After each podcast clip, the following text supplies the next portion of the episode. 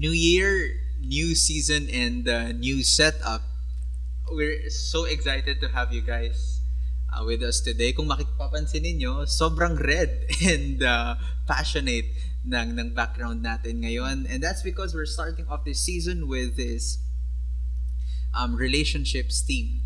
So we'll talk about love and relationships, uh, lahat ng mga sana all ninyo. um, uh, with, with the topics we, we, we, we want to tackle and then discuss. Um, so we're so stoked to have you guys with us today. And in this new setup, di ba, magkasama na kami ng aking co-host. uh, better setup. So you'll see later, I guess, with different angles. So I guess we can start with uh, checking up on each other. How are you doing, Diadem?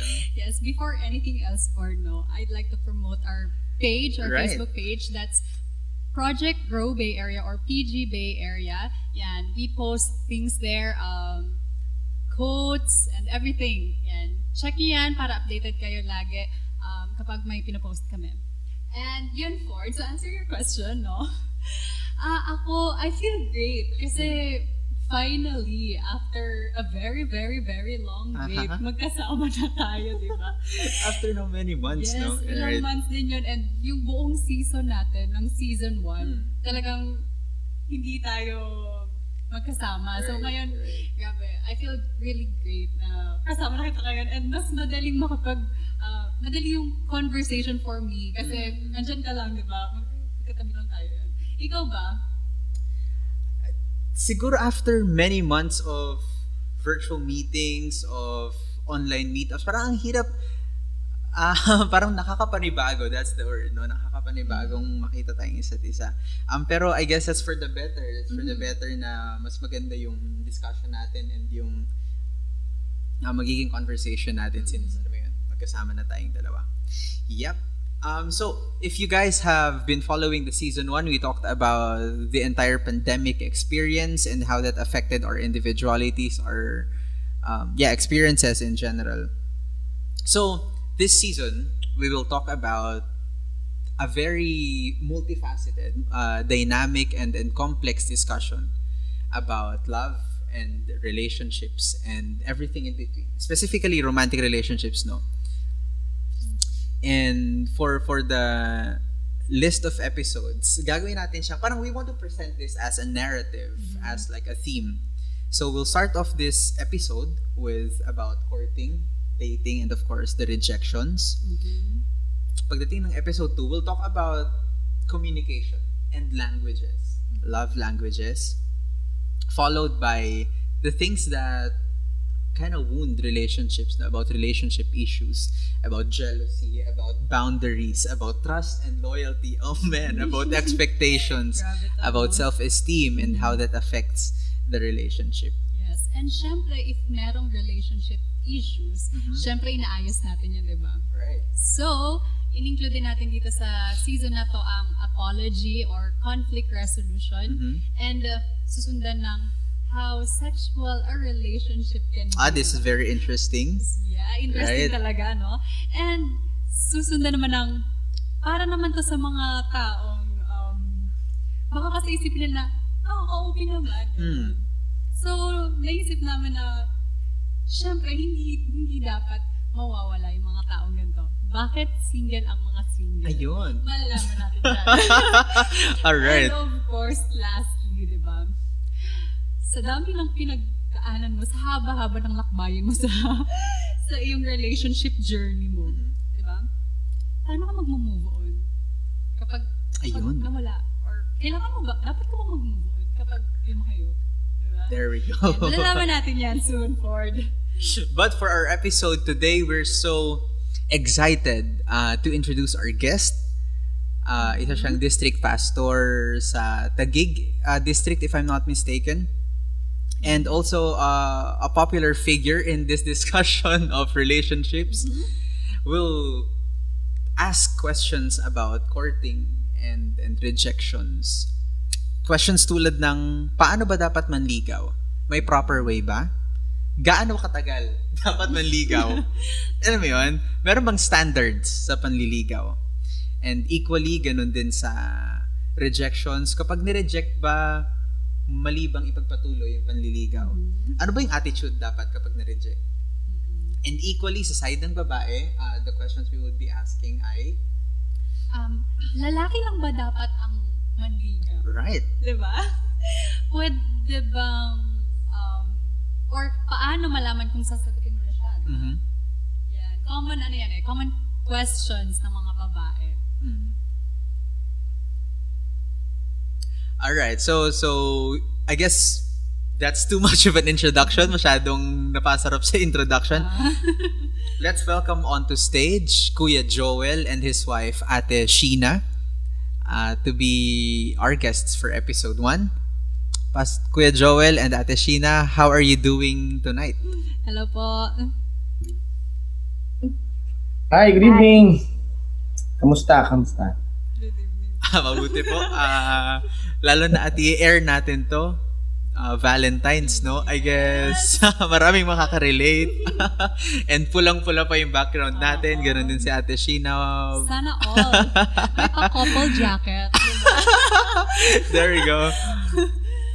So, for those who don't know Kuya Joel and Ate Sheena, uh, pwede mo bang silang bigyan ng a bit of introduction kung sino po kayo, uh, where you are right now, ano, ano po yung pinagkakaabalahan?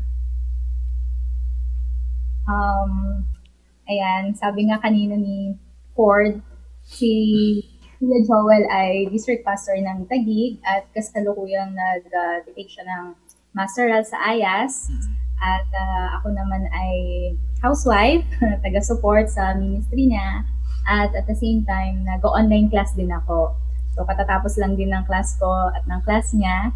At kami ay may ah, ah, five-year-old na baby girl So, nag-iisa pa rin hanggang ngayon and hopefully, itong 2021, masundan para apat na kami. Yep.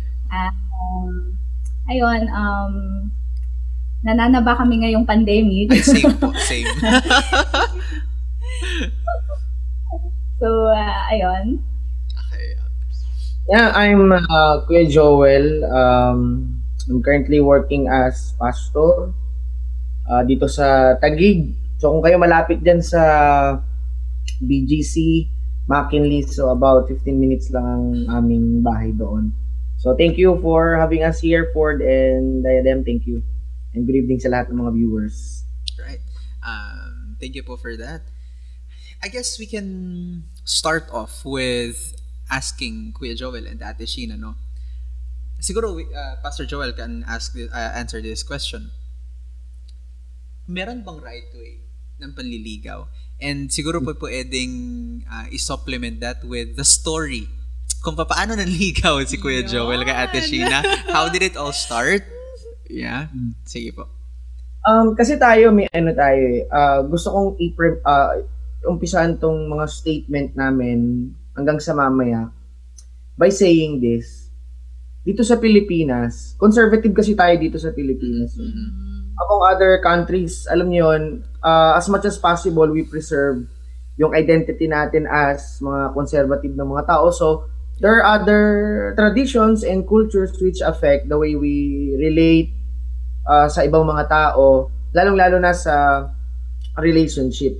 So, dito sa atin, pag pinag-usapan natin sa Pilipinas, yung panliligaw, laging papasok sa ating isip yung, ano yung mga conservatism. Maraming, Mm. which is, wala naman tayo sinasabi na may mali or what. Kumaga dito, maraming mga paraan ng mga panliligaw na, alam niyo minsan, maaring ang pananaw ko, iba sa pananaw ng isang tao base sa kanyang perception sa relationship. Kasi tayo, ah, maging sa church natin, maging sa ibang orientation sa world, may iba't ibang mga orientation regarding love. So pag pinag-usapan yung panliligaw, maaring ang perception ko iba sa perception ni Ford.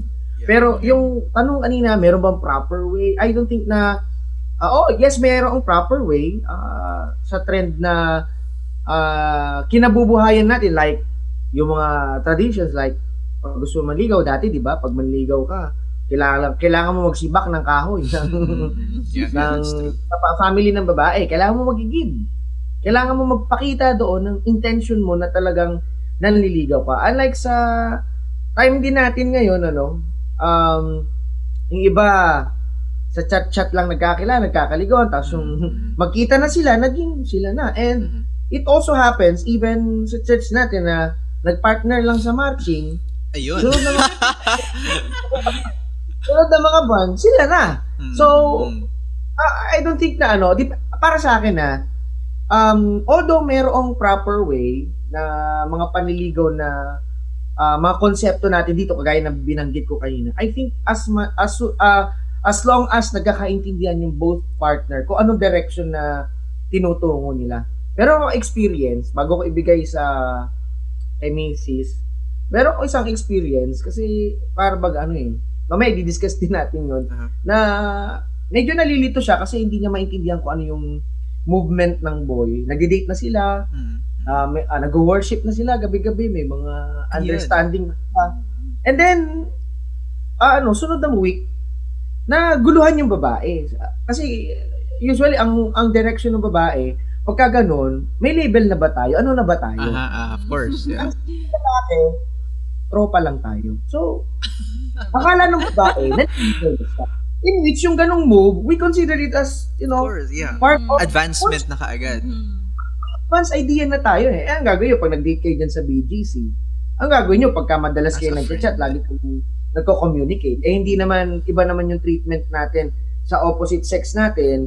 May mga, ano yan eh, mga certain limitations and certain parameter kung paano tayo magre-relate. Pero in that way, I think yung proper na panliligaw, yun nga, na as long as nagkakaintindihan kayo na ito yung direction na gusto ninyo, eh, saan ba kayo pupunta? So para sa akin, ganun yung aking parang But again, I don't ano debunk yung idea ng ah, ano natin na sa ah, sa conservative part na ano natin, you have to go to the parents, um, Mm. you need to do this and do that, which is good. And if ah, marami pa rin namang gumagawa yun. And ang sinasabi ko, hindi lang yun yung isang way ng expression ng panliligaw. Para sa akin, lalo sa time natin ngayon, even technology is useful maging sa proper way din ng panliligaw. Ngayon nga eh, pagka mamanhikan ka eh, Zoom na lang. Online.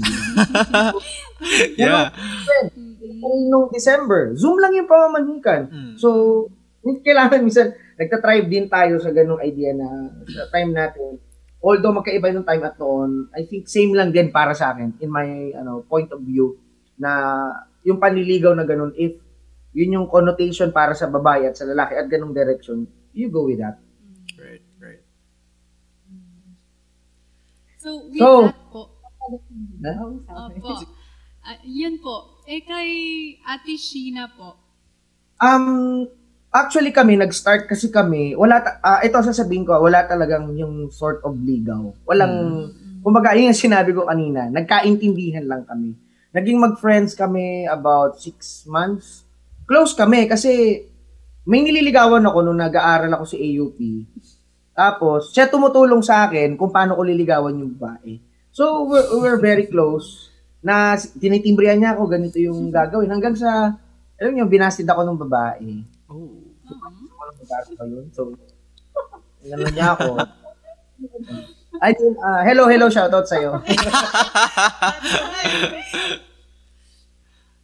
so, yun, na, tapos naging friends kami, lagi kami mag, yun, lagi kami nag, nagchat-chat, lagi kami magkausap, hanggang sa nagkaroon kami ng common under, parang nagkaroon kami ng ah, common, o mutual, na feeling sa isa't isa na parang ito rin. Kasi wala na kami ibang pupuntahan. Yun lang yung direction. Although hindi ako nagsabi na, pwede ba kitang ligawan? Pero yung the way we talk, the way we relate sa isa't isa, yun na yung direction. Eh. Although hindi namin sinasabi. Pero yun lang, ang siguro ang loophole lang sa part ko is, naging kami muna nung iligawan ko siya, pero hindi ako nagsabi agad sa parents niya. Which is sa trend ng ano natin, sa uh, mundo natin, of course, sa Pilipinas, kailangan din siyempre na malaman ng parents. Pero nalaman nyo ng parents, I think one or two months. Nagsabi naman ako, pumunta naman ako sa bahay nila. Pero, naging kami na nung malaman nung uh, parents. So yun, wala talaga kaming actual ligaw, pero yung direction na sinasabi at pinaparamdam, parang ganun nangyari sa amin. So, um, how you described it, Kuya Joel, subjective yung paraan kung papaano i-approach, Oo, oo. di ba? Whichever works. Mm-mm. Mm-mm. Correct, correct. Kasi yung perception ko, iba sa perception. Hindi ko alam kung paano yung ano nila, uh, uh, Ah, yung concept nila kasi iba naman, isang araw na nagkita, ah, naging mag-asawa na, mag-boyfriend. Mag-asawa. Mm. Pero 30 years, 40 years na sila din ngayon. Right, right, totoo yun. Tama yun. Ang ang ganda yung point mo, subjective din talaga. Pero meron ba um parang due date or or or duration ah kung gaano kahaba, gaano katagal, ah, gaano ka-effort does that does that matter? Do those factors matter?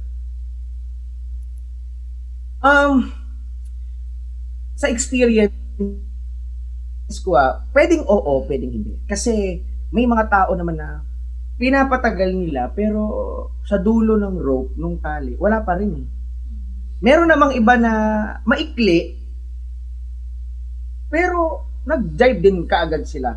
So, yan sinasabi ko kanina, ano yun, sa communication ng dalawa, kung paano talaga sila nagkakasundo sa isang bagay kasi may iba naman na saglit na nagkakilala pero naintindihan agad nila kung paano sila magre-relate. Kasi sa aminin natin sa hindi, kami sa experience namin, akala namin nung mag-boyfriend girlfriend kami, kilala na namin ng isa't isa. Mm. Nung mag-asawa kami, ang dami na naming mga away, ang dami naming mga pinagtatalunan, so hindi pa talaga namin magets ang isa ang isa't isa. So kung sasabihin na oh, which is tama din naman, maganda ito ganyan. Pero hindi mo talaga madidetermine siya na siya na hanggat alam mo yun na hindi ang sasabihin ko yung word na acceptance. Mm. Kailangan ko siya Mhm. eh. Kailangan mo siya accept. Maikli man o mahaba, pag nalaman mo kung ano yung pagkatao meron siya, anong pamilya meron siya, dapat mong tanggapin niya. Acceptance. Ah, pwedeng sa iba, oo, mahaba, kilalanin mo muna. Ah, which is good naman kasi may mga good ah, research naman regarding that. And even oh, yun, sa church natin, ano, pinopromote nila talagang yung may katagal para mas lalong Mm. makilala. Good naman yun. Pero ang masasabi ko, kung- even kahit maikli yan, as long as nagkasundo kayo, tanggap niyo yung isa't isa, yung acceptance, and I think good pa din yun. Mhm. Right, right. Yes. And kumbaga po, ah, Kuya Joel, parang hindi nagsistop sa gawan yung pagkilala niyo Oo. sa isa't isa. Mas nakikilala niyo siya as um, habang tumatagal or habang lumalalim yung relationship niyo, di ba po? Tama po ba? Correct. Ayan. So, para naman po kay Ate Sheena, no?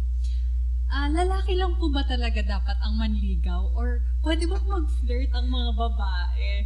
Flirt, tama ba yung term? Yeah. Para mapansin. Ganun po.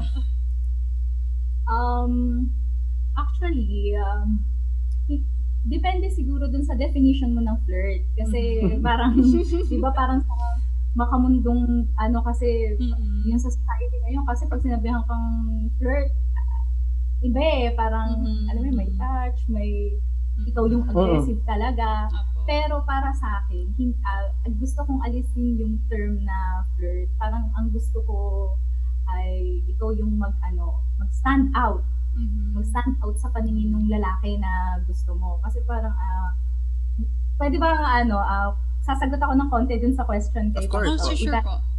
kasi konektado siya.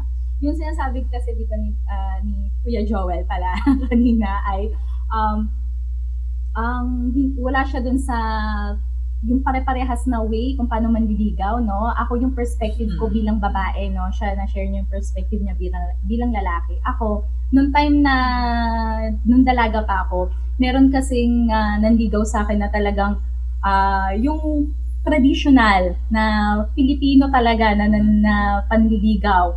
Ah, nagsabi muna sa parents, tapos nililigawan muna yung parents, niligawan yung mga kasama ko sa church, tapos bumabiyahe talaga ng malayo, yung talagang, yung kumbaga sa babae, kikiligin ka, ganyan. Pero, ay hindi, akala ko, oh, yun na, yun na talaga, kasi bilang babae, parang na, sabi nga, ang haba-haba ng hair mo pag ganon.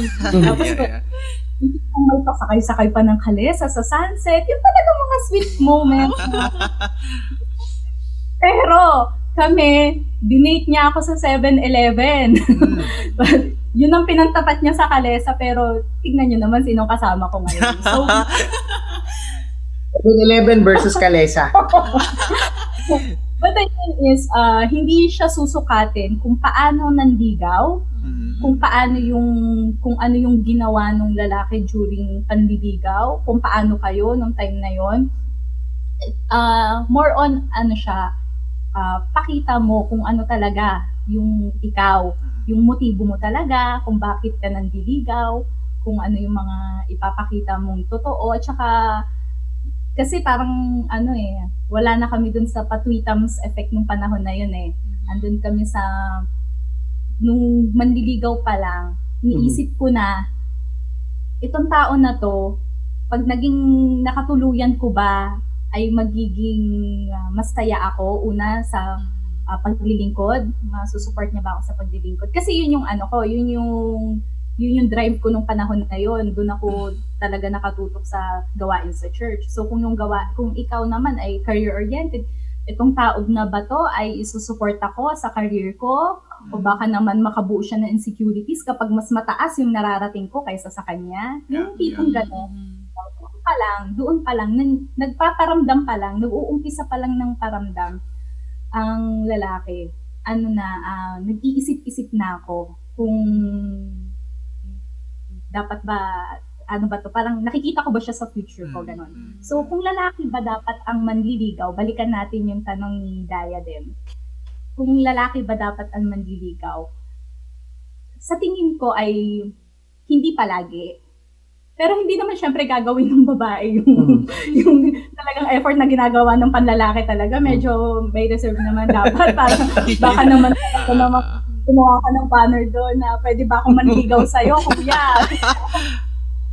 Medyo, ano naman, syempre, conservative pa rin tayo at syempre may mga standards tayo sa simbahan naman na hindi naman natin masyadong, ah, kumbaga, sa libro eh, i-open na natin lahat, no? Siguro ay ah, tulad nung sa amin, wala nga ligawang nangyari, pero na naramdaman ko na gusto niya ako at naramdaman niya na gusto ko siya. Kasi pero hindi naman ako nanligaw sa kanya. Kumbaga, pina, ah, dahil iniisip ko at pinagpipray ko kay Lord, Lord, ah, kasi nagiging close na nga kami. Sabi ko, baka ma-friend zone lang ako nito kapag ano. So, humingi nga na ako ng guidance kay Lord. Sabi ko, ah, Lord, itong tao ba na to ay um, kung sakaling magkaka, ah, magka, kung sakaling ah, ipagkakaloob nyo na kami ang magkatuluyan ay ah, makakasama ko ba siya sa ministry? mm, mga ganyan yung talagang pangmatagalan. Yung deep talaga na drive sa ministry, no? So, di syempre, nung mga habang pinagpipray ko naman yung sitwasyon na yon yung way ko ng panliligaw, ay kinikip ko lang sa akin. Yung way na yun ay medyo, yung may papansin tayo eh. Minsan sa may mga, aminin ko ng mga kababae yan, minsan may papansin factor tayo eh. Tipong, syempre, kung kung active ka sa church, mas aaktiban mo pa. Di ba? Kung, kung, kung ganyan ka manamit, medyo mas lalagyan mo pa ng ribbon, mga ganyan, mag, magpapabango ka kahit di ka naman nagpapabango. May mga gano'n. Yun yung parang papansin factor sa paraan na mag-stand out ka dun sa crowd para makita niya na, ay, parang ang ano, kakaiba tong babae na to. A- a- ako gusto kong ano eh pasukin yung part na yan kasi tayo ah pagmawa sa edad ni Ford at ni Diadem ano pa yan eh medyo ah, yung may view sila na iba sa pananaw natin Tayo, may edad na tayo malayo yung edad natin sa kanila so ah, may pagka ano eh ah, malawak pa yung ano nila regarding sa mga ah, panliligaw na yan pero ako sa observation ko at sa experience ko lalo sa nature ng work ko, marami akong mga nakakasalamuha, marami mga kabataan na lumalapit sa akin. And recently lang, meron kaming experience dalawa na yung babae na mismo yung nanliligaw. Bakit? Kasi Mm, nandun na siya sa marrying age niya eh. I think nasa 30 na yata siya, no? Nandun na siya, eh, kumbaga, hindi na yung mga patwitams, tweetams yung iniisip niya. Wala na yung mga, ah, more on responsibility na nasa isip niya, more on pa sa pagsisettle ng buhay. Kaya ang ginawa niya, siguro mabagal yung lalaki. Kaya ang ginawa niya, parang nagparamdam na rin siya ba? Parang sort of panliligaw na rin na nagsisend siya ng kung ano-ano mga message and then, tin, ayun nga sinabi ko, tinanong niya yung lalaki kung ano ba yung magiging status nila. Kasi siya na nga nagpaparamdam kasi pareho na, na nandun sila sa 30s nila eh. Nandun na sila sa ganong edad na ah, parang asawahin na talaga. So may ganung mga perspective pa rin tayo. Again, kagaya ng sinabi niya nga na para sa akin din at para sa kanya, pwede rin as long as ah, mag-set tayo ng mga demarcation line na hindi masasaalang-alang din yung ah, babae bilang alam yung kinikilala sa lipunan natin at sa Pilipinas na alam mo may pagka-conservative pa rin tayo. Mm, opo, tama po yun, no?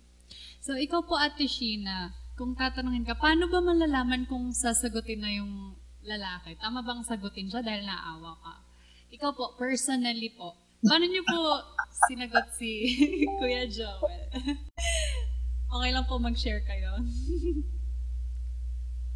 Ah, kasi, um, sabi nga niya kanina, wala naman talaga kami nung talagang pwede ba kitang ligawan. Siyempre, may tanong yon so may sagot yon Yung sa amin kasi ay, um, bigyan ko kayo ng konting background para maunawaan nyo. Noong time na yon 20 years old ako at uh, siya ay 22. Mm. Nasaan siya sa church namin sa Marikina. At tapos, nung time na yun, AY leader ako. Sabi niya nga, minililigawan siya. And yes, talagang tinutulungan ko siya, mangharana, mag ah, gumawa ng mga kung ano-ano para dun sa girl. Mm. Tapos, nung time na yon may nanliligaw din sa akin. Na taga-school din nila, kilala niya. So, tinutulungan ko siya, tinutulungan niya yung nanliligaw sa akin. Ang ending, Doon talaga nagsisimula. Kaya nagkatuluyan. So, um, paano ko nalaman siguro na yung sa amin muna, no? Paano ko nalaman na siya na kasi um, may process eh. Na nakita ko unti-unti na nagsimula kami dun sa panahon na ako kasi um, personally ayoko nung kunyari, nagkakilala sa marching, yung mga ganyan, tapos hinili ka agad yung number, tapos binobola-bola ka na, good morning, good morning sunshine, mga ganyan ka. Alam mo na kagad yung motibo, di ba? Gusto ko simula sa, ito kasi ang suplado eh. Ang supla-suplado niya nun, na ano, parang gusto ko magsimula, magsimula sa, hindi niya nakita yung physical appearance, hindi niya nakita kasi biglo lang, I mean, hindi nandigaw kasi nireto lang, Mm. Ah, gusto ko makita niya na ah, gugustuhin ko tong babae na to kasi may mga dahilan siya, may mga nakita siya. Hindi dahil sa nakita ng ibang tao o dahil, ay kasi single ako ngayon na ano. So, noong time na yon ah, active ako, ako sa church namin, church namin since AOA leader ako, tapos siya, um, ah, student pastor siya doon. So, nagkakasama kami sa mga iba't ibang activities hanggang sa yun na nga, nag-uusap kami ng mga iba't ibang bagay. Tapos one time, siguro na-feel niya, na-feel mo ba no? Lagi mo akong tinatawagan nun eh. Mm. Na-feel siguro na ano, hindi pa uso yung mga data-data nun eh. Tawag-tawag. Tawag-tawag, nakikitawag siya sa friend niya. Nung una, hindi ko naman napansin na parang may something. No? Kaya lang, parang everyday na siya tumatawag. Inaraw-araw, no? break nila, tinatawagan niya ako tuwing break time sa school. Tatawagan niya ako. Nung time na yun, nag-work na ako. Tapos sabi niya, one time sabi niya, may feelings na daw siya sa akin. Na gusto niya daw ako, Ay. ganyan, ganyan. Tapos, binawi. Binawi niya nung hapon. Parang siguro na ano siya. binawi niya. Tinext niya ako, sabi niya, pasensya ka na sa sinabi ko. Hindi biro nung, nung sinabi niya sa call na gusto kita, ganyan, ganyan. Yung, yung typical na babae, humiga na ako sa bed, ganun-ganun na ako ng paa, parang kinikilig na ako. Tapos pagdating ng hapon, tinext ako, joke lang pala. eh, kaya lang, nung bago niya sabihin yon na joke lang pala, na-confess ko na rin. For the first time, Oh. sa kanya ko lang na-confess na, ay, gusto din kita. Ayun. Ah, sa, hindi ako nagko-confess sa ibang lalaki ng love ko na ah, parang papakita ko lang, pero hindi ko sasabihin. Sa kanya sinabi sabi ko first time. Tapos pagdating ng hapon, sinabi niya, joke lang pala. Hanggang ngayon nagiging biroan namin na yun. Pero, bakit mo nga ba sinabing joke lang yon? Hindi kasi ano yan eh, parang sinabi ko sa kanya na gusto ko siya. hindi naman siya nag-reply. Hindi siya sumasagot. Tapos sabi ko, ang iniisip ko, baka mamali ako, baka mamaya, tawag dito, ma-reject lang ako, baka mamaya wala din. Di, bawiin ko na na. Naninisigurado ka na siya. Eh, Diba? Mga ano man tawag doon? Testing the waters, mga ganyan-ganyan. Test niya lang kung ano. Kasi madaming dalaga talaga sa Marikina eh. So, sabi niya, nung pinawi niya, eh, nakapag, ano na ako na parang gusto ko din siya.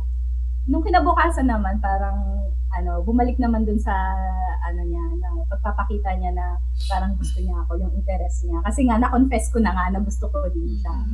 So, yung pag typical naman na panliligaw, no? Kasi may mga nanligaw naman noon, may nagkaroon naman ako ng boyfriend before. Ah, ma nalaman ko na sasagutin ko yung tao.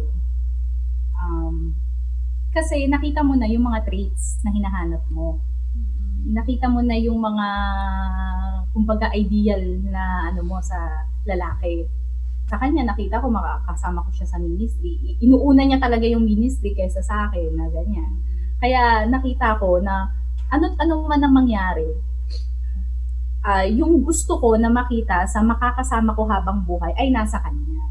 So, share ko lang na para dun sa mga nakikinig na mga hindi Adventist, no? Nagkaroon ako ng ano ng ng boyfriend na hindi Adventist. So, ang ang ano ko mabait naman kasi siya. Kasi yung mga kasama, yung mga kasi minsan kapag mga kasama mo na sa simbahan ng matagal simula bata ka, parang nakakailang na na sila yung magiging boyfriend mo, girlfriend mo. So kami, dahil isang church lang kami sa buong district, ah, hindi kami nakakalabas para makay ano sa ibang tao. Kami-kami lang magkakasama. So ang tendency talaga ay maghahanap ka ng ah, ah, makakap ng boyfriend girlfriend sa school, sa work, ganyan. So, nung time na yon ang ginawa kong standard para maka, makasagot ako sa lalaki, kung sino, kung sino nang liligaw sa akin, para malaman kung sasagutin ko na siya, yung makikita ko yung pinakamalapit dun sa dun sa gusto kong makita na ideal na lalaki sa loob ng simbahan kasi hindi nga siya kapananampalataya eh. So, yung pinakamalapit na lang yung hindi nag ah, hindi ng bisyo, hindi hindi kumbaga hindi pariwara sa buhay, may goal sa buhay, tapos meron siyang sarili niyang faith talaga na pinanghahawakan. Pero syempre hindi ina-advise kasi masyado kapag um, nakita ko yung mga disadvantages at saka advantages ng mga ganon. Kaya eto nung sa amin ni Joel nung time na yon tinignan kong maigi sa lahat ng aspeto kung paano siya makitungo sa pamilya niya. Gusto kong i-take note yun dun sa mga kababaihan na nakikinig sa mga dalaga. Unang titignan, bago niyo sagutin yung lalaki, kung paano siya makitungo sa pamilya niya, lalo sa nanay niya. Kasi kung paano niya i-respect, kung paano niya i-respect yung nanay niya, ganun kanya i-respect bilang asawa.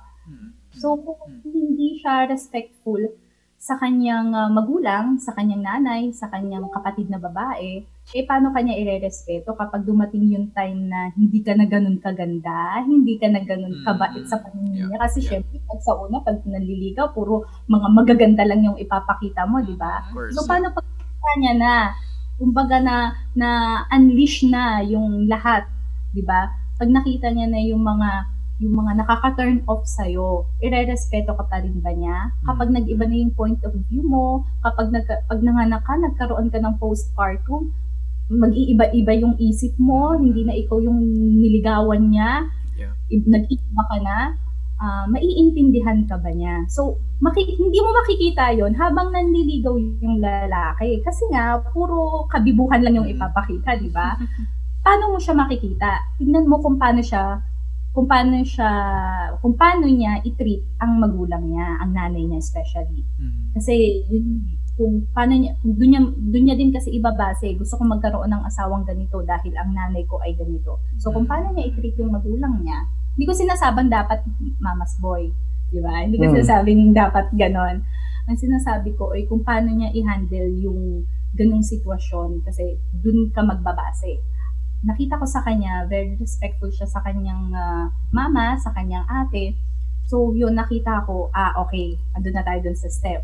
Tapos susunod yung mga bagay na gusto mo talaga na magkakasundo kayo.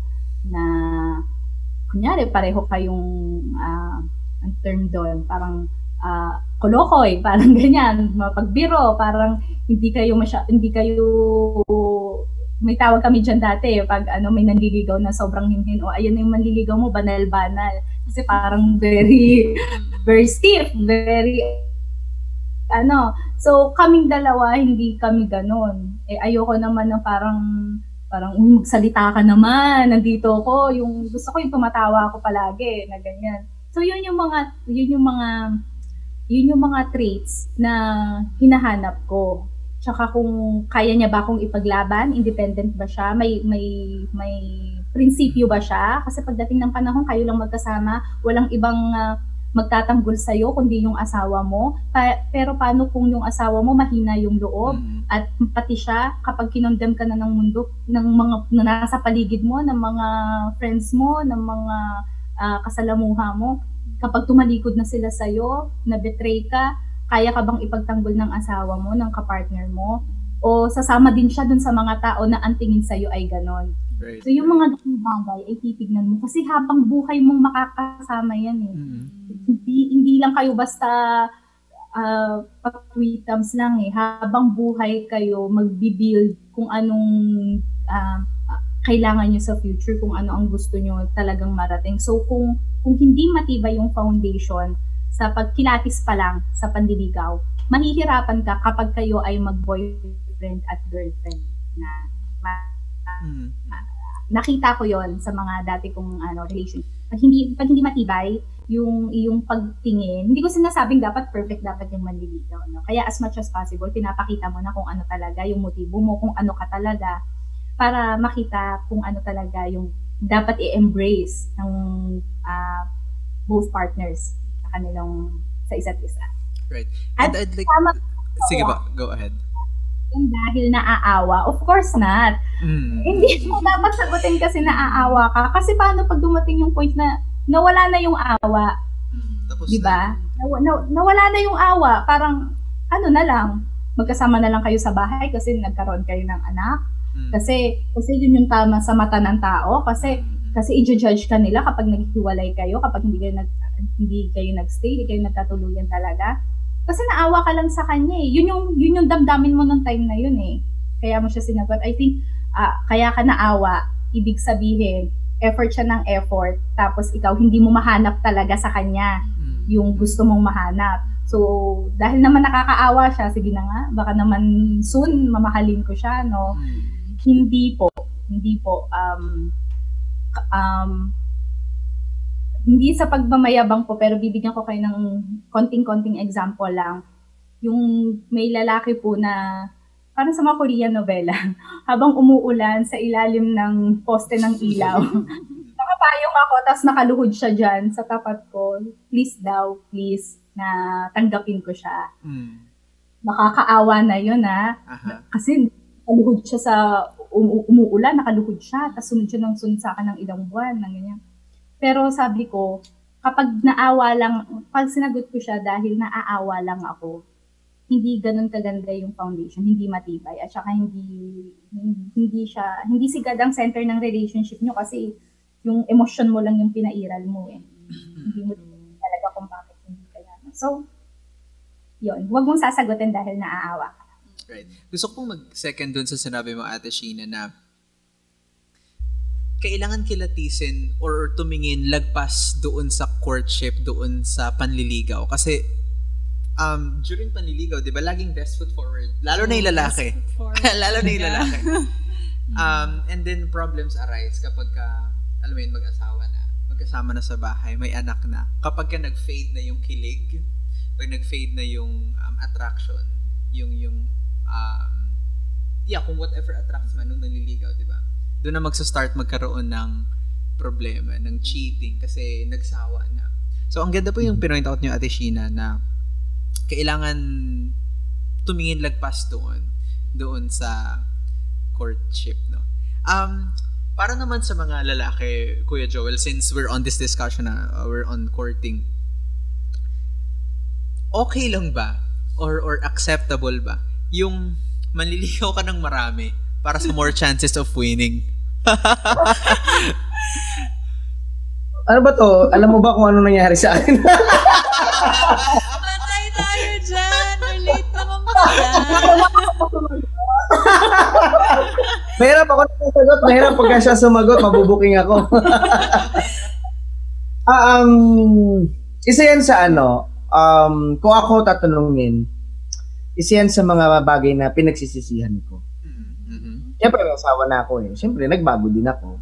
Isa yan sa bagay na pinagsisihan. Alam niyo kung bakit? Kasi may mga, ah, alam niyo, ah, hindi ko ba alam bakit. May, may alam, lalaki talaga Ford, ano, minsan may mga, mga po, problem tayo, may mga, alam mo, pag nasusubran tayo ng kapugian, siguro, Nadali mo.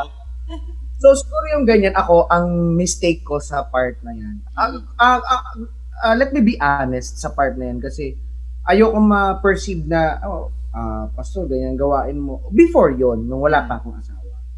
May ganun ako mistake sa movement ko na, alam mo yun, ah, gusto ako mag-chat na maraming para nag-select and pick ako. Ang naging problem ko doon, hindi ako naka-build o naka-establish ng good friendship and relationship doon sa mga tao na yun. Kasi syempre, ang tendency noon, aasa yun eh. Umaasa sila. Mm, So that's pagka true. sinelect mo siya, more chances of winning, ah, ang pinagsisisihan ko sa part na yon is, hindi ko sila naging friends. Right. Na, ah, syempre ako, ah, ngayon, pero ako, syempre, ah, maraming nagbago sa life ko.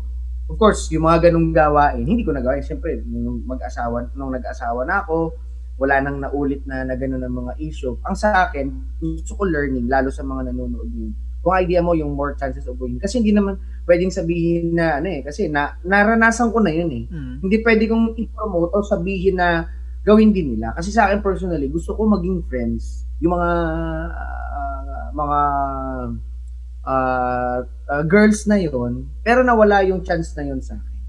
Kumaga, nandito na ako sa situation ko yun na I'm working as, ganito yung nature ng work ko, pero wala akong chance and opportunity na to relate with them dahil sa ganung past Right. Experience ko. So, sana matuto tayo sa ganung part. Ako natuto ako doon. Isa yan sa pinagsisisihan ko. Isa yan sa mistakes ko sa panliligo. And I think human as we are, you know, we commit mistakes. Uh, uh, may frailties tayo pagdating sa ganyan. So, sana kung yun nga ang aking kwan, kung isa lang din, isa lang din talaga. So, Hmm. pagka ayaw ng isa, di step lang. ano, Yeah. Mm. Saka na lang ulit. So, yun ang pananaw ko. Yun ang pananaw ko sa bagay. niya. Kung sa lalaki po, no, merong more chances of winning. Sa babae naman po, yung, uso yung term, di ba na, ano? Kumbaga, collect and select. And select. Ano, di ba? Ate Sheena, ano po masasabi niyo doon? Tama po ba yan? Or ano pong tingin niyo? Select, select, select. um, tama siya in a way na ano ha, hindi collect na sagutin mo to, sagutin mo yan, sagutin mo tsaka ka, kung sino pinakamatatag sa kanila, yun na, hindi. I think yung collect and collect, then select, yan yung, tignan mo muna sila sa malayong aspeto. Hindi hindi mo muna sasakalin, hindi mo muna ah, ah, aangkinin, hindi mo muna parang tahimik ka lang magmasid. Tingnan mo, mag ano ka, halimbawa kung may nandiligaw sa'yo na isa, dalawa, may tatlong nagpaparamdam sa'yo, observe mo muna sila. Observe mo sila. Tapos, syempre habang nag-o-observe ka sa kanila, dapat ikaw, ah, alam mo sa sarili mo kung ano talaga yung gusto mo.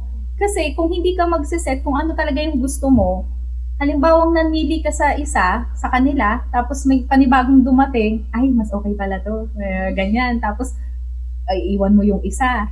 Tapos pag may dumating ulit, ay, mas okay pala. Ang hirap ng ganon. Wala kang peace of mind, wala kang, ah, wala, parang wala kang patutunguhan. No? So, dapat, habang nag-o-observe ka dun sa mga taong, kasi babae tayo eh, di ba? Ah, mahirap pag sa babae. Buti ang lalaki, makakapili siya. Kapag ayaw niya sa babaeng yan, hindi mo siya mapipilit. 'Di ba? Yun ang advantage niyo mga lalaki. Kami mga babae, ang hirap sa amin na uupo lang kami at mag-aantay kami kung sinong lalaki ang lalapit sa amin at magpaparamdam, di ba? Eh, paano kung yung gusto namin, eh, hindi naman siya nanliligaw, tapos yung pinakaayaw namin, siya yung nanliligaw, di ba? So, dapat pag may magpaparamdam, ah, uh, wag mo munang i- i-ano yung sarili mo na sobrang kilig na kilig ka kasi feeling mo ang ganda-ganda mo, na-appreciate ka nila, no? I-observe mo observe mo dun sa mga taong yon na hmm. nagpapakita sa iyo ng motibo. Observe mo kung sila ba ay uh, karapat-dapat, nasa kanila ba yung mga traits na hinahanap mo. Tapos tsaka ka mamimili. Pero bago ka mamili, uh, share ko lang sa mga kababaihan at ganun din sa mga kalalakihan lahat ay magbe-benefit dito. No? Bago ka pumasok dun sa relationship, dapat ay uh, alam mo, alam mo na sa sarili mo na gusto mong makipagrelasyon at mauuwi yun sa uh, pag-aasawa. Diba? Hindi ka makikipagrelasyon kasi gusto mo lang kiligin, pero wala ka pang balak pala. Yung kasi pag nanliligaw or magpapaligaw ka, alam mo na may ano ka, may, may susuungin ka na. Isang step na yon Hindi sa sasagutin ko tong lalaking to pero hindi siya yung nakikita kung mapapangasawa ko. Huwag dapat ganon. Ganon din sa mga lalaki, no? Uh, hindi ka man manliligaw dun sa babae na yun kasi naggandahan ka lang sa kanya, pero hindi siya yung ideal wife mo, no? Mm-hmm. So, sa mga babae, uh, bago mo sagutin, talagang tignan mo muna kung siya ba talaga yung ka- gusto, gusto mong mapangasawa. At, uh, uh, sorry, uh, yung yung gusto mong uh, yung gusto mong makita na kumbaga yung kasi 'di ba pag love natin yung tao, parang dun sa crowd, parang nag-shine siya. Parang siya yung pinaka ano, siya yung pinaka maganda, siya yung pinaka gwapo, kahit ano pang itsura niyan at uh, yon uh, dapat makita mo yon dapat makita mo du, parang dun mo ano eh dun mo malalaman sa dinami-dami ng manliligaw sa iyo dun mo makikita may isang aangat mm-hmm. right Ate, uh, Ate Sheena and Joel, we talk mainly about courting, di ba? About making the first move. Siguro at this point, we can try to land by talking about the possible rejections, di ba? That come with courting, of course. And sa discussion natin kanina at sa experiences ni Kuya Joel, alam mo yon medyo bihasa na ata si Kuya Joel sa sa bahaging to. Medyo dalubhasa na ano. so, kapag ni-reject ba, Kuya Joel, mali pa rin na ituloy yung panliligaw? How how do we accept rejection properly? Lalo na siguro for those listeners na talagang siguro ito yung nagiging problem sa kanyang panliligaw. Um, can you shed light on this? Mm-hmm. Um, kung, uh, alimbawa, if, if depende yan sa, unang-una, depende yan sa uh, nature ng path na tinatahak ng isang tao. Oh, depende kung anong career ang tinatahak niya. Lang lalo na kung ano yung Christian perspective niya. Sa akin kasi pagdating sa rejection, lalo na, halimbawa, ako, ako na lang, sample, sa part ko, nung college ako, uh, alam ko yung direction ko na ako ay magpapastor. Hmm. Yun ang magiging direction ng life ko. Uh, ako yung naniligaw. Pag ako ni-reject, ang laging pumapasok sa isip ko na kung ito, maaring kung ito ang ibibigay at matutuloy sa akin, baka hindi ako mag-success sa ministry ko bilang pastor baka kung ito binigay ng Panginoon sa akin, kasi ito may mga niligawan ako before at may mga, naging girlfriend din ako na uh, sinasabi nila na ayaw nila sa maputik, ayaw nila sa alam yung mga lugar na mga mahihirap. Mm. Eh, ang nature ng work ko, pastor. Ganun talaga. Yeah. Lilipat ka diba, tungo sa isang lugar. Mm. So, ka- kaya lagi ang understanding ko, pag nire-reject ako ng isang tao, magbe-base yun sa career or path na tinatahak ko. Kung siyang ibibigay ng Diyos sa akin. Maaring hindi ako mag uh, uh, mag uh, tawag dito, mag-flourish sa ministry ko bilang pastor, di ba? So, hinahandle ko yung rejection hindi dahil na wala na ako opportunity para mahalin niya ako, wala na ako opportunity para makasama siya, kundi ah, yung thought na pumapasok sa akin para mabilis yung pag-handle ko sa rejection is lagi yung iniisip na maaring hindi ito ang kalooban ng Diyos sa akin. Kasi ako'y pastor. Kung siya, ganun yung magiging ano niya sa akin, edi hindi rin ako mag-success sa work ko. Ito, ah, wala, since wala naman akong pangalan na babanggitin, wala naman akong ah, tao na sisiraan or what, di naman nila nakikilala yon um, nireject ako nung tao na yun na nililigawan ko. Nung nireject niya ako, although merong kirot ng konti ako kasi mabilis ako makamove on diadem. eh. Siguro mga 2 to 3 days. Tapos na. 2 to 3 days na ako. Ang technique niya, tutulog ko lang yan. Tapos yan, hanap ka ulit. Siguro. Niligawan mo. So, sa akin, ang niligawan ko yun, nalaman ko nung dulo, may sakit pala siya sa, alam yun, sa puso. So, ang understanding ko, hindi dahil kinokondem ko siya, may sakit siya or what. Ang sa akin, kung ito napangasawa ko, sinagot niya ako, at maganon yung mangyari, baka hindi ako mag ano sa pag baka mag-alaga na lang ako ng pasyente. Why baka hindi ako maging ah, pastor? Again, depende 'yon sa path, sa career na tinatahak mo. Ako pagpapastor yung career ko eh. Hindi ako sa ibang mga trabaho-trabaho. Ito yung trabaho ko. So, Mhm. at tatanggapin ko yung babae na tanggap niya, saan ako madidestino. Mhm. Mhm. Tatanggapin ko yung babae na kahit tuyo lang ang uulamin namin. Kasi alam niyo naman, sa trabaho ng pagpapastor, hindi naman lahat. O hindi ko rin naman ini-encourage si Diadem na mag-asawa ng pastor. Baka ma-discourage siya, maliit ang ah, sa mm, pastor. At alam niya yan. At alam niya yan. Mhm. So sa akin, ang point ko doon na ma-handle mo yung rejection pag ang perspective mo nakadepende sa career or path na tinatahak mo. So, lahat yon mag-fall on that category sa aking sariling pananaw lang. Mhm. Pero how, how do we handle um, rejection? Lalo na, alam mo yun, sa lalo na sa ating mga lalaki, Kuya Joel, no? Kasi tayo yung usually nasa receiving end ng rejection. Para sa mga hindi pastor, ha- paano yun? How do we, yeah. Um, dito, sa- maraming mga youth din na mga lumalapit sa akin dito. Siyempre, hindi lang sa perspective ng pastor. May mga youth na lumalapit sa amin dito. May mga pain na nararanasan sila. Para sa akin, ito yung word na to. Ma-handle mo yung rejection sa part na to na yung meron kang acceptance. Mhm. Kasi minsan hinahan tayo ng ano eh. Minsan alam yun, pagka nare-reject tayo, hinahabol natin yung thought na yun eh, hindi enough yung ginawa ko, wala akong Mm, mm, mm, mm. silbi. May blaming sa sarili. Parang ano, ano, I did my best.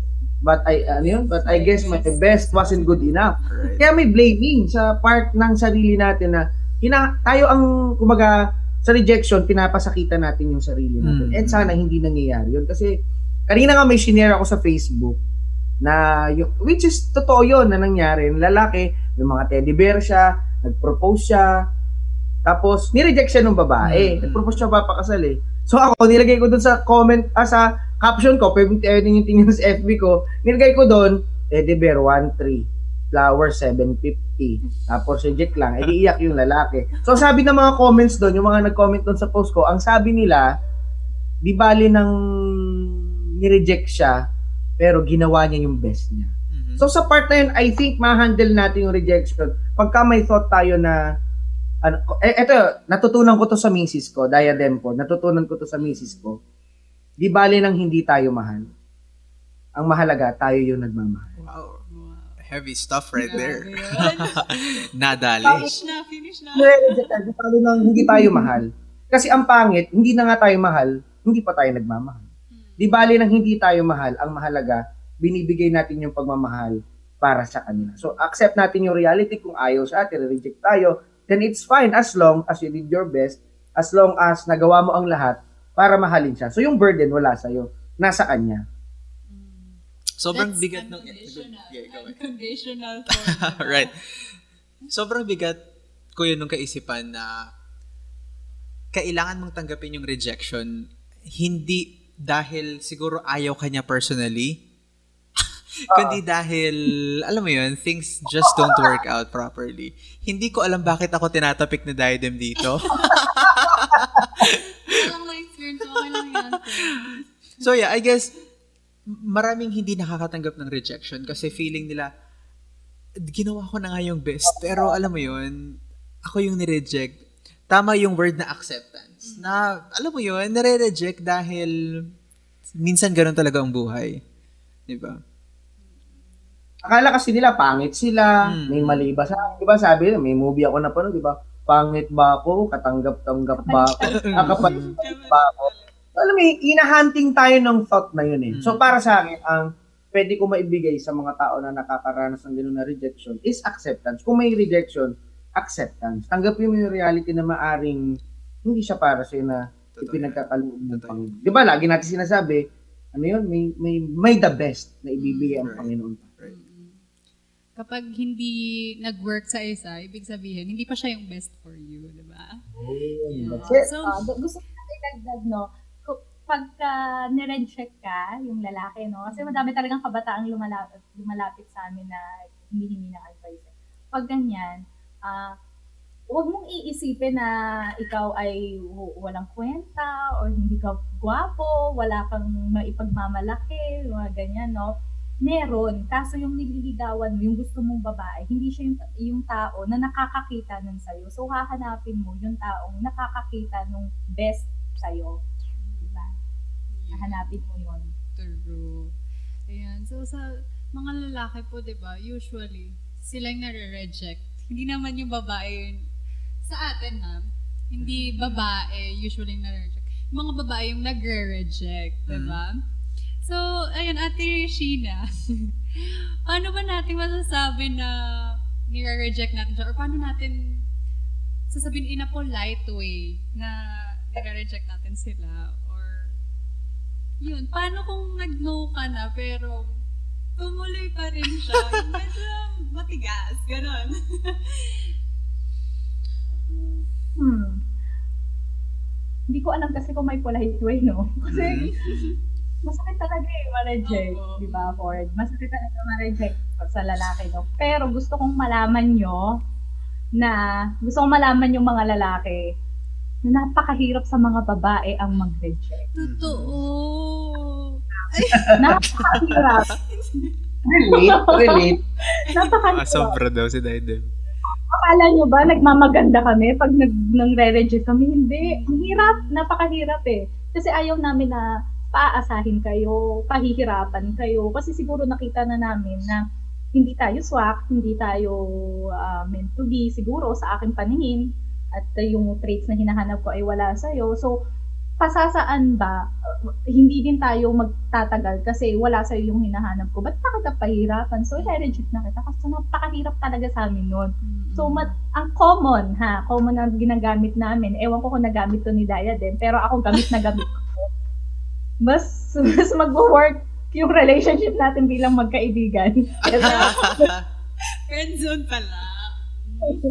oh, yun talaga yung lagi kong ginagamit, no. Ah, sinasabi ko na sa tingin ko, mas okay na maging magkaibigan tayo kasi kapag naging mag boyfriend, girlfriend tayo, tapos hindi naging maganda yung relasyon natin, ang ano nun ay hindi na tayo magpapansinan, magkakasiraan tayo, may gap na, hindi na natin mababalik yung ganito. So, preserve natin yung friendship. Yung mga ganun lang yung mga ganun lang yung mga sinasabi ko dati. Pero, napakahirap sa amin nun. Para din, pa, parang medyo katumbas din siya nung pakikipag-break. Kasi masasaktan mo yung tao eh. Hmm. Sasaktan mo eh na na nire-reject mo siya. Pero, ah, ah, ako bago ko kasi sabihin yung mga katagang yon pinaparamdam ko na. Hmm. Feeling ko, Mm. feeling ko yun yung polite way para sa akin na kesa sabihin ko kasi masakit talaga pag sasalita eh.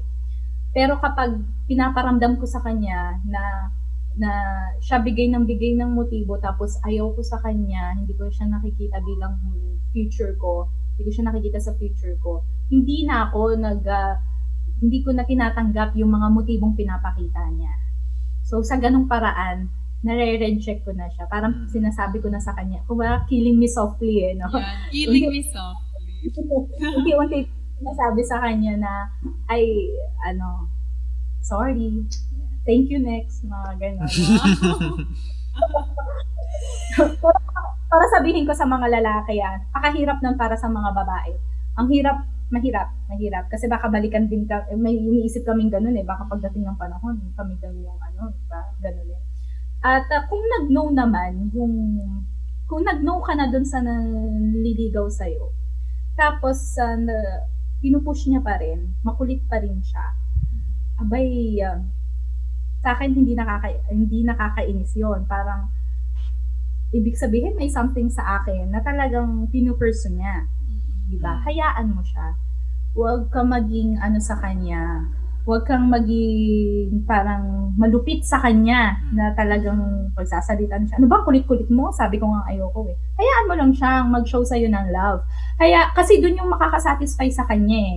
'di ba? Pag mga lalaki, pag manliligaw, parang sabi nga kanina ni Joel, ang sabi niya, uh, gusto nung lalaki, ipakita niya kung ano, kung yung magawa niya lahat para dun sa babae, para wala siyang pagsisisihan. So, ibigay mo sa kanya yun.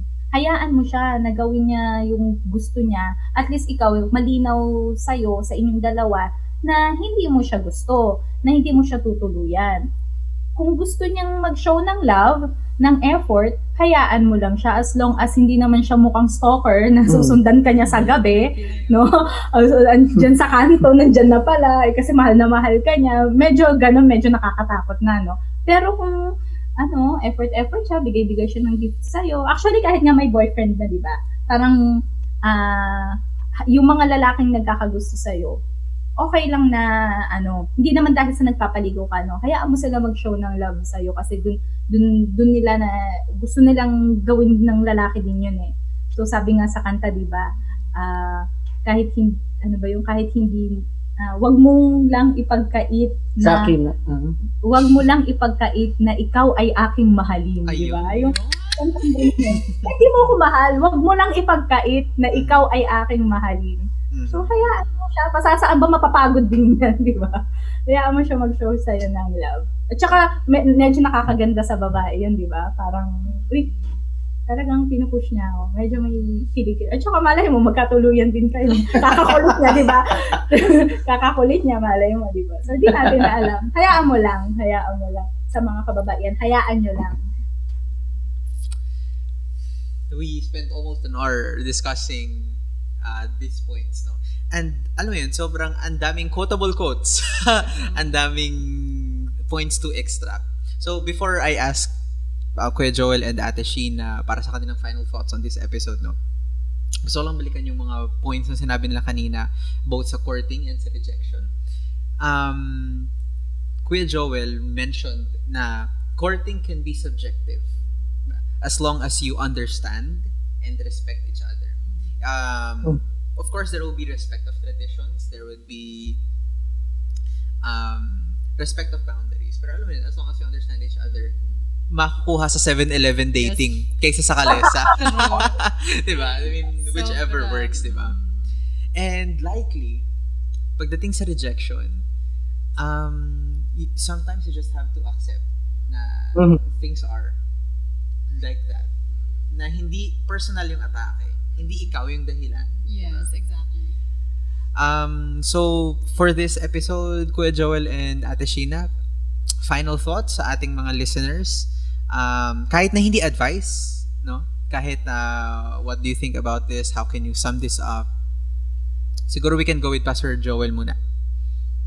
Okay. Um, siguro para sa akin, ano, um,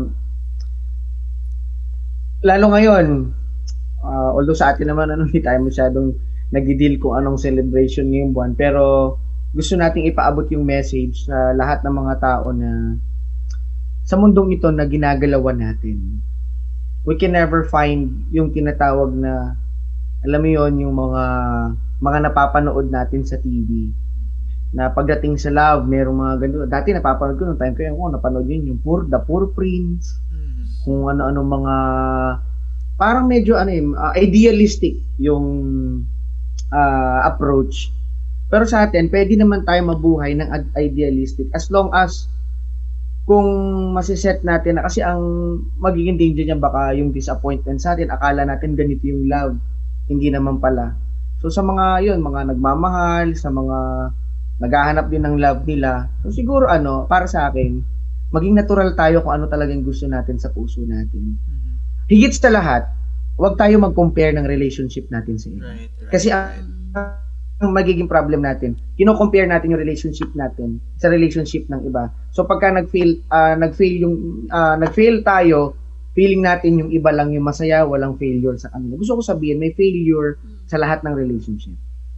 Maging sa mag-asawa, sa mga mag-boyfriend, girlfriend, even sa church, kahit saan ka pumunta, merong failure sa relationship. Ang kagandahan dito, lalo na sa atin, na nakakakilala sa Diyos, inuhol tayo ng thought na kung wala ang Diyos, wala tayong magandang pananaw tungkol sa Kung wala ang Diyos na nagbigay sa atin ng light tungkol dito, maaring, alam yun, magulo din pati yung life natin. So sa lahat ng mga nanonood dyan, ano, um, syempre, baka makalimutan yung word na prayer. Kasama syempre, pag-pray natin yung success ng relationship. Hindi ko sinasabi na perfect yung relationship. Hanggang ngayon, may mga pinag-aawayan kami. Pero, yun nga, kundi dahil sa ka- kabaitan ng Diyos, wala rin kami ngayon dito na nagsasalita din sa inyo. So, mapabata, mapamata, mapabata, matanda, lahat may failure tayo sa relationship. We fail God every day, we fail sa in some relationship, pero gusto kong sabihin na as long as we have God, sa puso natin, mahuhold yung ayun, masasamang bagay na na hindi dapat pwedeng gawin. So, I hope na lahat maging happy lang. Huwag masyadong mag, ano mo yun, huwag masyadong maging seryoso. Ako kasi alam naman ni Coach Josh yan kung gaano ka kolokoy, kung gaano. Maging kami ng dalawa, relax lang kami. And to tell you frankly, ayoko ng conservative masyado Mhm. na babae. What do I mean by conservative? Ayoko nang masyadong, yun. Gusto ko natural lang. Gusto ko yung, tatanggapin ko siya kung ano talaga siya. Yung gusto ko yung masiyahin, ayoko yung, alam mo yun, may thought kasi tayo, hmm, dapat pipiliin mo yung sobrang haba ng ganito, ganyan, magdala ng Bible sa loob ng simbahan. Hindi ako, mas, hindi mo, ako masyadong, ah, ang akin, yung pagkatao niya nasa loob, yung, na, kung ano yung nasa puso niya, yun yung tatanggapin ko sa kanya. Kasi mag-flow naman yun eh, sa paraan ng pamumuhay. Yun lang para sa akin. Right. Um, Ate So, Sheena, para- yours? Yo po. Yes, para sa akin naman ay, ay ah, ah, bago ka pumasok sa relationship ay ah, ayusin mo muna yung sarili Correct. mo. Kasi kapag ah, nasa relationship ka na, tapos doon mo palang sasabihin sa partner mo na hanapin ko lang yung sarili ko ha. Hindi mo mahahanap yun. Di ba? Huwag mo nang gawing way yun para, ano yun, para lang maghiwalay kayo or something kung humingi ka ng space. Bago ka pumasok sa relasyon, siguraduhin mo na ikaw sa sarili mo, alam mo kung ano ang gusto mo, alam mo saan yung patutunguhan mo, alam mo yung mga plano mo, at meron kang kaguluhan sa kaisipan, ay ah, huwag kang hihingi ng ah, mga payo dun sa, I mean, ah, wag, wag mong ah, kontian yung options mo dun sa paghihingi ano ng payo, lalo sa ah, yung pag, ah, para mga ah, bigger picture na, no? Ah, lalong-lalo sa pagpapasok ka sa relationship or or pipili ka ng iyong magiging partner, hihingi ka ng payo dun sa magulang mo or dun sa may mga asawa na. Kasi yung kanilang point of view ay malawak. Kinakikita nila yun dun sa mas malawak na aspeto kaysa dun sa mga kasabayan mong single o kasabayan mo ano uh, fan dun sa idea nung love lang Mhm. andun lang sila sa bubuyuin ka, ay sige, ganyan-ganyan, sige, ah, nakakakilig yan. Or kapag hindi kayo nagkaroon ng, pag nagkaroon kayo ng hindi pagkakaunawaan, ang iisipin ng mga ka-level mo ay, ah, ay, wag na yan. Ah, huwag na nang bigyan ng chance. Ay, ng babae na, ay, wag na yan. Ganun kaagad eh. Pero kapag nandun ka dun sa mas matured na pag-iisip, ang love kasi, di ba, biblical yan eh, na nasabi na yung sa selos, yung sa pag-accept mo dun sa tao, yung pag, ah, pagtitiwala mo, yung hindi mo pagdadamot, andun nakapaloob lahat yan eh. So, makikita natin yun sa mga oldies, di ba? Sa mga, ano, so titignan natin yung mga, mas malalaking picture ng, ano, greater picture, bigger picture, kesa dun sa i- i- i-babox lang natin yung sarili natin sa mga konting options lang tapos pagsisisihan mo. At syempre, sisimulan mo palagi ang ah, mga gagawin mo sa panalangin, hihingi ka talaga ng guidance. Kasi kapag ah, emosyon mo ang paiiralin mo, ay baka dalhin ka sa bagay na at sa pangyayari sa lugar o sa tao na hindi para sa iyo at uh, gusto ko lang na uh, uh, sabihin sa panahon ngayon no uh, ang love minsan sugar coated mm-hmm. hindi na alam dinadala na pala tayo palayo sa Panginoon, palayo sa pamilya natin, palayo sa tama. So, maging uh, ano tayo diyan, maging alert tayo dun sa love na sugar coated. So, gusto kong iiwan sa inyo yung kanina ko lang naisip na three rights sa na uh, sa love.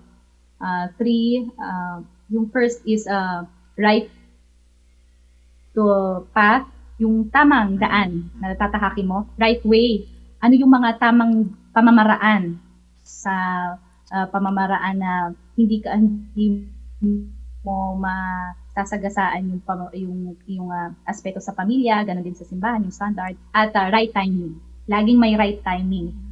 Hindi dahil mas dahil bata pa kayo or hindi dahil naghahapit na kayo dahil 35, 45 na no, may right timing sa bawat isa sa mm-hmm. atin. So, right uh, path, right way, at saka right timing. Bago ko makalimutan, no, gusto ko i-add uh, Ford and Diadem. Ay, baka kasi maisip ng mga ano na more on sa side ako sa lalaki. Ano. Mm-hmm. Gusto ko i-party kasi iba usually mga babae sabi nila, uh, andyan na ba si Mr. Right. Hindi ba pwede na maging Miss Right din sila bago magtanong na maghahanap ng right? Kaya dapat, ask muna natin kung right din ba bilang girl, right ka din bilang lalaki. At hmm. isa pa ito, gusto kong sabihin ito kasi experience ko to sa work ko na minsan ako pa nasisisi. Kaya minsan, ayoko na lang magpayo, payo, mag, kausap kasi ako lagi nasisisi. Lagi kong sinasabi, lalo sa mga babae na pagka ayaw din sa lalaki sa partner, respect niyo sila. Huwag kayong magpo-post ng bagay na masama sa Facebook, sa kanila. Hmm. Kung hindi nag-workout yung relationship niyo i-respect niyo sila. Ganun din sa mga lalaki, kung hindi nag-workout yung relationship, huwag na huwag kayong gagawa na sisiraan niyo sila sa Facebook, na ganito yung ginawa nila sa inyo, ganito yung pain na dinala nila sa inyo. Uh, i-respect niyo talaga sila para alam niyo ma-protectionan din yung pagkatao ng taong na yun. Para kung di man kayo nagkatuluyan, meron siyang chance and opportunity na itama yung mali niya sa susunod na relationship. So, yun lang, respect din sa uh, isa't isa. Huwag magsiraan, lalo pagka nag-split, pag hindi nagkaayos yung relationship. Tsaka kung paano mo gustong itrato ikaw ng, kapar- ng karelasyon mo, ng partner mo, o ng manliligaw sa iyo, o nililigawan mo, ganun mo din siya itrato. Kung gusto, kung gusto mo na kapag nagkamali ka ay patawarin ka paulit-ulit, ganun din, patawarin mo din siya ng paulit-ulit. Kung mm. gusto mo na na ikaw ay unawain sa uh, mga bagay na ganito, ganyan, ganun din ang gagawin mo. So, kung, kung, uh, kung paano mo gusto tratuhin yung sarili mo, yun ang gawin mo sa kapwa. There we go. So, um, that's been Kuya Joel and Ate Sheena. Uh, bago po siguro tayo mag-end, saan po nila kayo makikita kung sakaling they want to follow your journey? Wala naman kami talagang yung Facebook page na mag-asawa. So, sa akin, meron akong page na lagi akong naka-broadcast. Uh, uh, live stream ako every mm-hmm. Saturday, 9 p.m. So, yon ang meron akong segment doon na Dear Pastor. Mm-hmm. So, kinikita ko lahat ng mga yon about relationship din. Hindi ako masyado nagbibigay ng advice doon. Nag, nahayaan ko lang sila mag-express gusto ko lang na maging way ako na mag-usap sila. So yon every Saturday ng gabi, 9 p.m. sa segment ko na Dear Pastor, follow niyo yung Biblical Perspective page. Makikita niyo lahat ng mga videos doon. Kung gusto niyo ng scholarly discussion, meron po doon. Kung gusto niyo ng mga uh, videos about hope, about encouragement, motivation, nandun din po doon. So yun yung bago kong segment ngayon na Dear Pastor or sino gusto tumawag, Mali nyo, meron kayong ex or mga nabitin yung relationship ninyo. Pwede kayong tumawag sa akin sa Dear Pastor, mag-send lang kayo ng message doon. So, nitong darating na Sabado, meron akong caller na love na love niya yung girl, magkasama sila sa church. Pero, mm-hmm. alam niyo, may mutual lang sila, love niya yung girl, pero alam ng girl na mahal din siya, pero parang hanggang doon lang talaga yung kanilang, Ayun. parang masakit para sa both. So, abangan niyan sa Sabado ng gabi. Alright, so that's Dear Pastor every Saturdays ng 9pm. Ah, Dear Pastor po ba sa Facebook? Dear Pastor. Dear, uh, what, yes, meron po akong Facebook, Joel, Abon, uh, Joel Defensor Abonalis Jr. So yung page ko, Biblical Perspective, doon ako nagla-live ah, ng Dear Pastor. Sa Biblical Perspectives, nagla-live. Alright. Yes po. Yes po. So, thank you po for today's Thank so episode, po. Kuya Joel and Ate Sheena for, ano mo yun, for imparting your stories and your and your wisdom. Thank you po for that. Sana ay may natutunan kayo. Yeah po, totoo po. Of course. Sa lahat ng viewers. So, episode 1's done. And uh, sobrang I'm looking forward uh, to to more stories Mhm. to to how this would pan out in in this entire season, no. Um kasi more often than not, people miss on this part of life, on Mhm. relationships, 'di ba? Kahit gaano ka usually katalino, kahit gaano ka you have it all together. Pagdating dito, talagang Wala. Bagsak. totoo, totoo. Mhm. Okay lang yan, Ford. It's, it's fine. It's fine. Hindi, eh, mahirap kasi. um, yeah. Uh, ikaw, uh, what are your insights for this episode? Alam mo, sobrang dami kong nakuha from this Mhm. episode. And siguro one thing na na-realize ko, mm, before ka mag-enter ng relationship, Mm. bago ka magpaligaw or manligaw, Mm. you have to think about it and you pray for it. Talaga. Kasi, ang pagpasok sa relationship is not a joke. Talaga. There we go. Hindi siya madaling bagay. Kasi, once na pumasok ka doon, alam mo na may responsibilities ka. Mm, mm, At hindi lang sa sarili mo. Respon- Hindi ka lang responsible sa sarili mo, kundi dun sa magiging partner mo. Definitely. More mo. so, di ba? More so, di ba? And, you have to be accountable Mm. doon sa partner mo or magiging partner mo, di ba? So, maraming responsibilities na naglalay doon sa pagkakaroon ng relationship. Right. Hindi siya ganun kadali. Kaya, kailangan niluluhuran talaga yan. di ba? Oo. And pinag-iisipan ng mabuti. Ikaw, Ford. Ah, yun. So I guess uh, that's that's where we are. Um, talagang alam mo yun, hindi siya hindi siya biro eh. Talagang pinag-iisipan siya, hindi lang yung tira pasok tapos na, 'di ba? Um, so yeah, excited for for for more discussions. Papaano natin magpa-pan out lalo na sa akin na sobrang daming experiences dito, Yes, 'di ba? Hindi joke lang. I mean for those who don't know, 'di ba? I have very limited experience dito kaya um, talagang siguro we'll hear more of our co-host here na magsasalita, magbibigay. So, thanks for listening. Uh, this has been Ford. and them, and stories etc